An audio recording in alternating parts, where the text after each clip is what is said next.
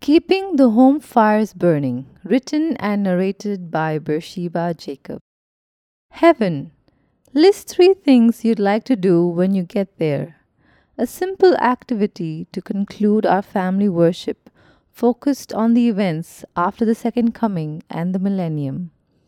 Seven of us wrote down our top three wishes and placed them on the table. Then each of us had to guess whose wish list we were reading. The room was filled with surprises and laughter. We enjoyed this activity. We had something to look forward to.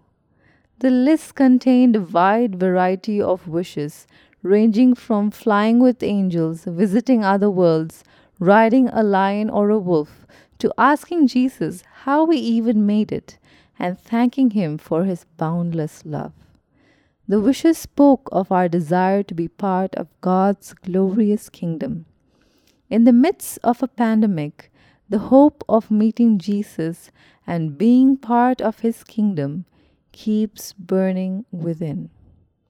COVID 19 has slowed down life and has brought us back to basics. We are in survival mode. As the new normal is taking shape, we are led to ponder the times we are living in. While some look for temporary accommodations and others try to make ends meet, many are just grateful for food on their tables and jobs they still have. My husband recently said, God has brought us where He wants us to be at home. Home is where worship, values, and relationships are cultivated. Home is where courage is built and love is grown.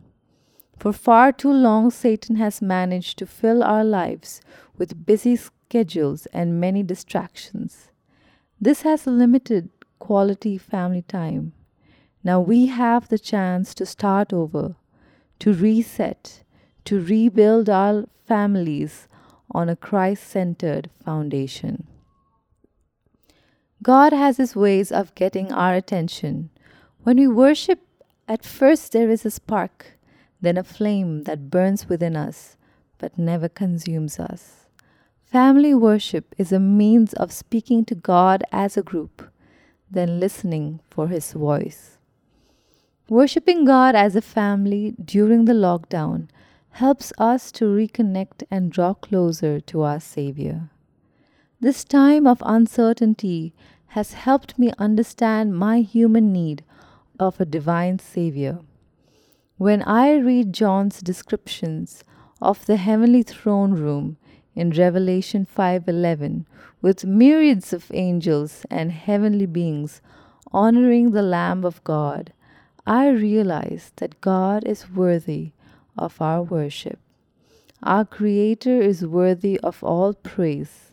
When we worship Him, we experience a long longing quenched and an emptiness made whole. We find our worth in Him, in the one we worship. We often spend our lives warming ourselves by the fires of other people's stories and spiritual experiences. It's time to experience God for ourselves, personally and wholeheartedly. No matter how cold and broken the hallelujah might be, we are promised that our present sufferings are not worth comparing with the glory that will be revealed in us. Romans 8:18. 8, Ellen White writes, if ever there was a time when every home should be a house of prayer, it is now. We are rediscovering the spiritual importance of the family unit, the building block of society, church, and nation. We can also see this on the campus of Lowry Memorial College. We hear our neighbors singing and worshiping each evening. Their songs and prayers are encouraging and remind us that God is at work. When a family worships together, the forces of darkness tremble at the name of Jesus. Family bonds are strengthened, and God is able to use them to bless the world.